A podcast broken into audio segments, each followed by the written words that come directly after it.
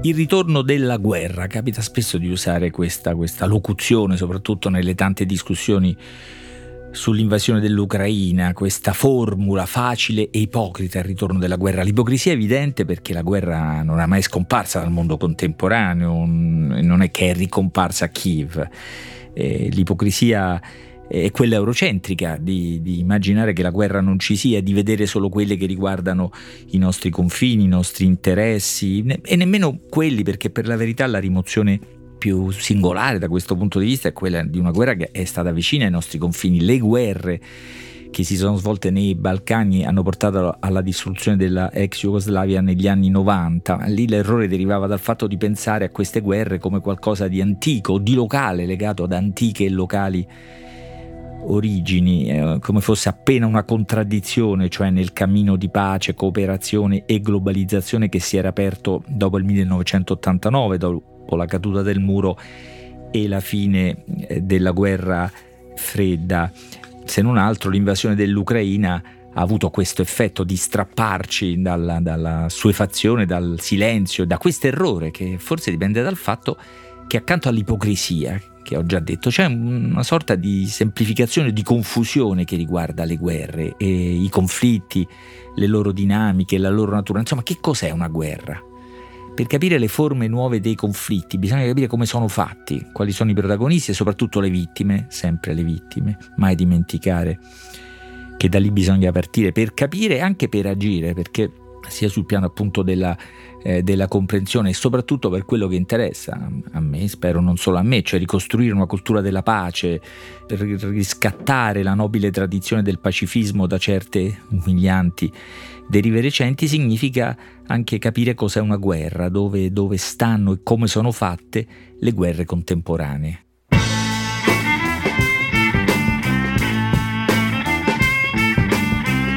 Questo è Timbuktu di Marino Sinibaldi un podcast del Post che parla con i libri.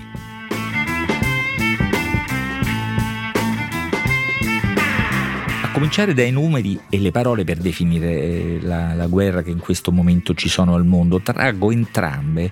da un libro manuale pubblicato dalla rivista internazionale edito dalla Burda, la Biblioteca eh, Universale Rizzoli, che si intitola Guerre, con un sottotitolo che ne definisce in un certo senso, ne limita anche il, il contenuto, 10 conflitti che stanno decidendo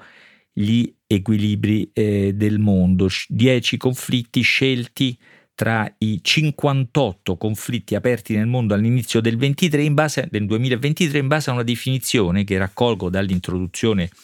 di Giovanni De Mauro, perché definisce la guerra conflitto tra due o più stati e in genere tra gruppi organizzati etnici, sociali, religiosi, condotto con l'impiego di di mezzi militari. Limpida e complessa come tutte le migliori definizioni, diciamo così, perché è costretta a rincorrere il mutare degli attori, diciamo, no? dei responsabili delle guerre. Nel disordine mondiale che si è aperto dopo la fine della guerra fredda, diciamo subito, la guerra fredda eh, aveva diviso il mondo in campi contrapposti, aveva sequestrato i popoli di mezza Europa, elementi di di tutti, aveva animato conflitti sanguinosi ai suoi confini come in Vietnam e nell'estremo oriente, ma anche la guerra sporca in America Latina con le decine di migliaia di desaparecidos. Ecco, detto tutto il male possibile dell'equilibrio eh, della guerra fredda, un equilibrio il mondo lo aveva. Il prezzo da pagare forse non valeva quella pace, ma è quello, quello che è accaduto dopo, è il disordine che si riflette in questa definizione, definizione da dizionario di De Mauro. Giovanni in questo caso che lo riporta, eh, che riguarda appunto la definizione difficile dei gruppi etnici, sociali, eh, religiosi o semplicemente dice gruppi organizzati senza particolari definizioni che sono in grado di generare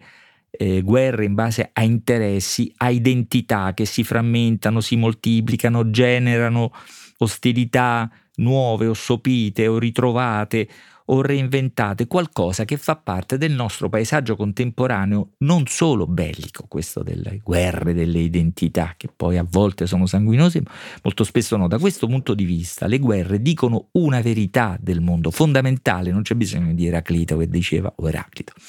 che diceva il polemos, la guerra, il conflitto è padre di tutte le cose. È così, cioè ci dicono delle verità non solo sulla dimensione bellica del mondo, ma anche sulla nostra vita non bellica, civile, normale, tra virgolette. Per questo le guerre vanno ascoltate. Naturalmente, sottolinea quella definizione, nella guerra entra in campo dei mezzi militari, no? e quindi il conflitto, il dissidio, la contrapposizione geografica, religiosa, civile conosce una svolta, uno scarto quando entra l'arma e questo ci dice qualcosa del debito tremendo che il mondo contemporaneo paga all'industria, al traffico delle armi con la facilità della loro circolazione moltiplicata ai tempi della globalizzazione, della intensificazione dei traffici, dei commerci, dei container. No? Tutto questo porta al fatto che all'inizio del 2023, dice Giovanni De Mauro, c'erano nel mondo 58 conflitti che, che rispondevano a questa categoria, tanti e, e difficili da, da, ricordare, anche da riconoscere e da raccontare, mentre i dieci esemplari che sono stati scelti per questo volume possono essere eh, nominati. Non prima di aver detto qualcosa su questo volume, di cui le guerre sono l'oggetto, definiremo un bel volume se l'oggetto non fosse così tremendo e che lo distingue subito per qualità e utilità da tanti, pure utili, libri, atlanti, dizionari che ci stanno in giro, che trovate nelle librerie, la principale è di usare insieme un approccio saggistico e sistematico e di un altro, vediamo poi se chiamarlo proprio narrativo. Comunque dal punto di vista saggistico e sistematico in questo volume guerre di ogni guerra viene sinteticamente tracciata la geografia eh, con le mappe, con l'uso delle mappe e, e la storia con la cronologia e altri eh, dati, ma di introdurre anche altre cifre, altri elementi, naturalmente il numero dei morti, magari cercando di capire quanti sono militari e civili, in qualche caso isolando il dato naturalmente terribile dei bambini vittime di queste guerre, poi la durata, poi i protagonisti in campo, eh, poi gli effetti, no? il numero di profughi, di sfollati che ogni guerra provoca, quindi le cifre dell'assistenza umanitaria, ma anche gli elementi di distruzione, in qualche caso viene citato il numero delle case abbattute durante una guerra, o il numero, le dimensioni, i chilometri quadrati del territorio distrutto, ecco questi dati concreti, umani e che riguardano tutti non sono trascurati. E questo molto importante. Questa insistenza sposta l'attenzione e la centralità dal punto di vista delle vittime e dei costi, quelli naturalmente in termini di vite, ma anche morali, ma anche economici, anche ecologici, anche medici, che l'umanità paga a ciascuna di queste eh, guerre. Per selezionare le 10 scelte da raccontare nel mare delle 58 in corso, dice De Mauro che sono stati adottati vari criteri, per esempio il numero delle vittime, la durata, gli effetti sugli equilibri internazionali, ma anche l'attenzione dei mezzi di informazione, scegliendo di occuparci di alcune guerre dimenticate, quindi provando a rovesciare anche un po'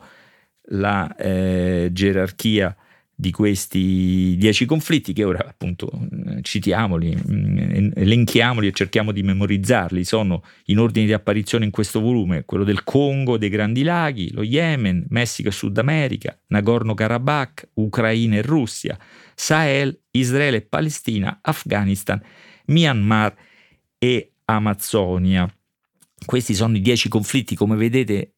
già dal poco che possono suscitare l'elencazione dei, capitoli, sono conflitti alcuni aperti, bellici, altri civili, altri all'interno di stati, altri che coinvolgono territori naturali sconvolti. Ecco, ma l'originalità, dobbiamo dirla subito, sta nel fatto che in ogni capitolo, accanto appunto ai numeri, le cifre, i dati storici e geografici,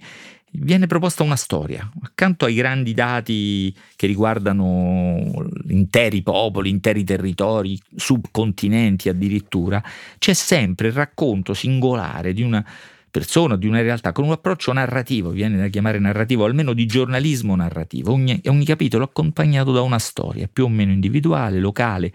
o peculiare con questa forma di, di, giornalismo narrativo che anche internazionale, traducendo articoli da giornali di tutto il mondo, ha in questi anni reso popolare e forse anche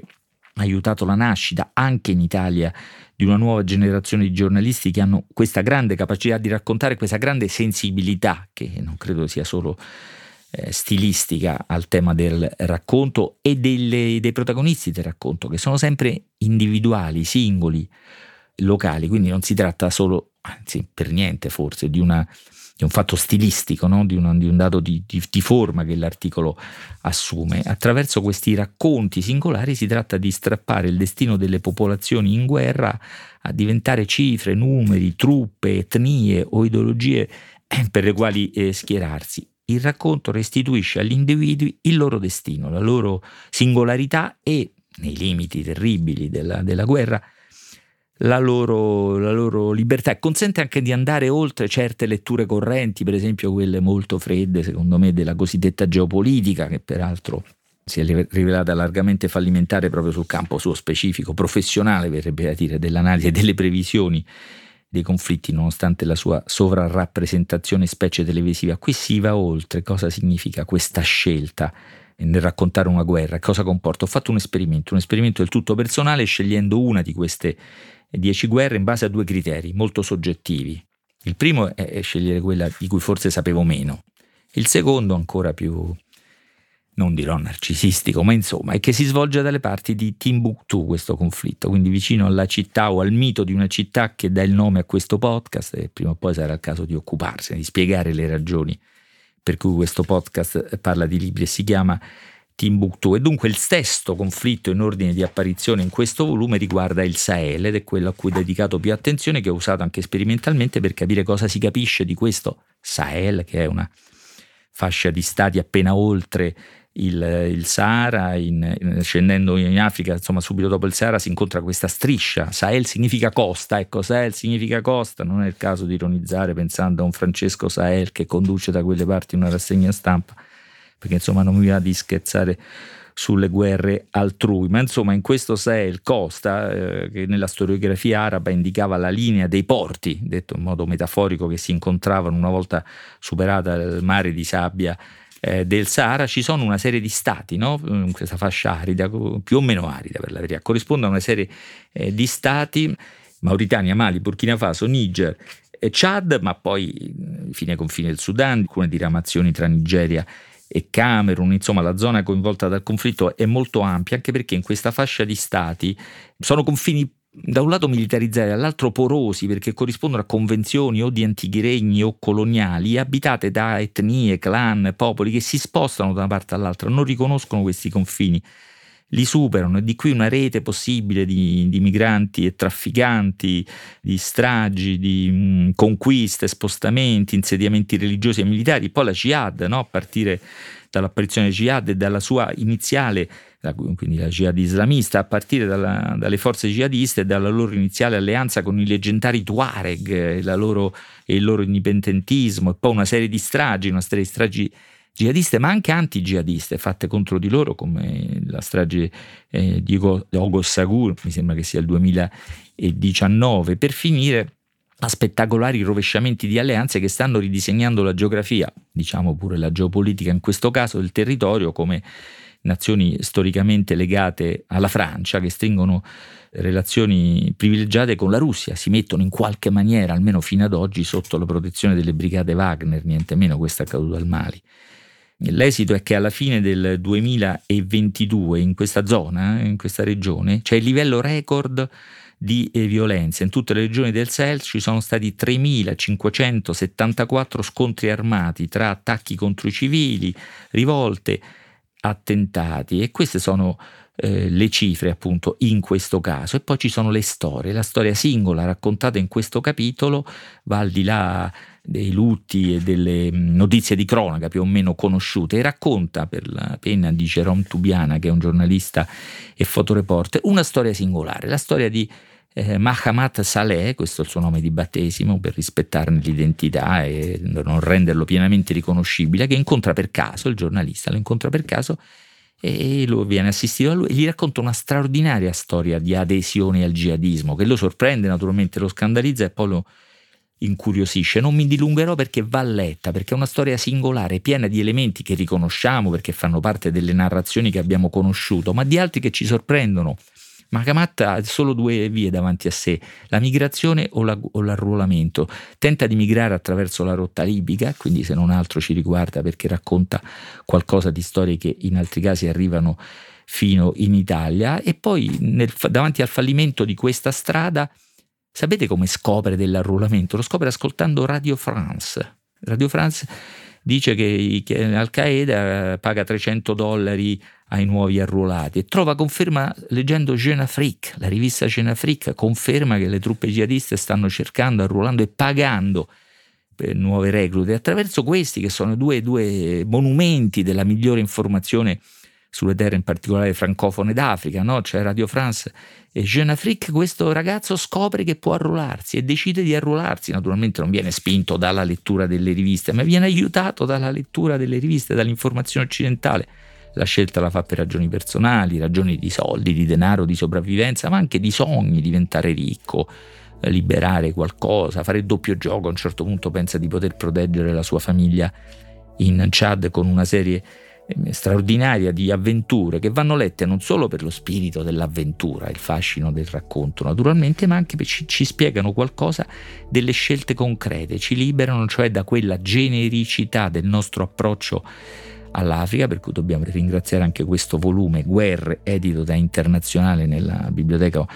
universale Rizzoli, ci strappano dalla nostra assuefazione e forse provocano una nostra reazione avvicinandosi, eliminando la distanza sia geografica che quella più difficile forse del linguaggio. Io penso così, non so cosa provoca in voi questo ragionamento intorno alla guerra e il suo racconto. Potete scriverci a timbuktu-ilpost.it.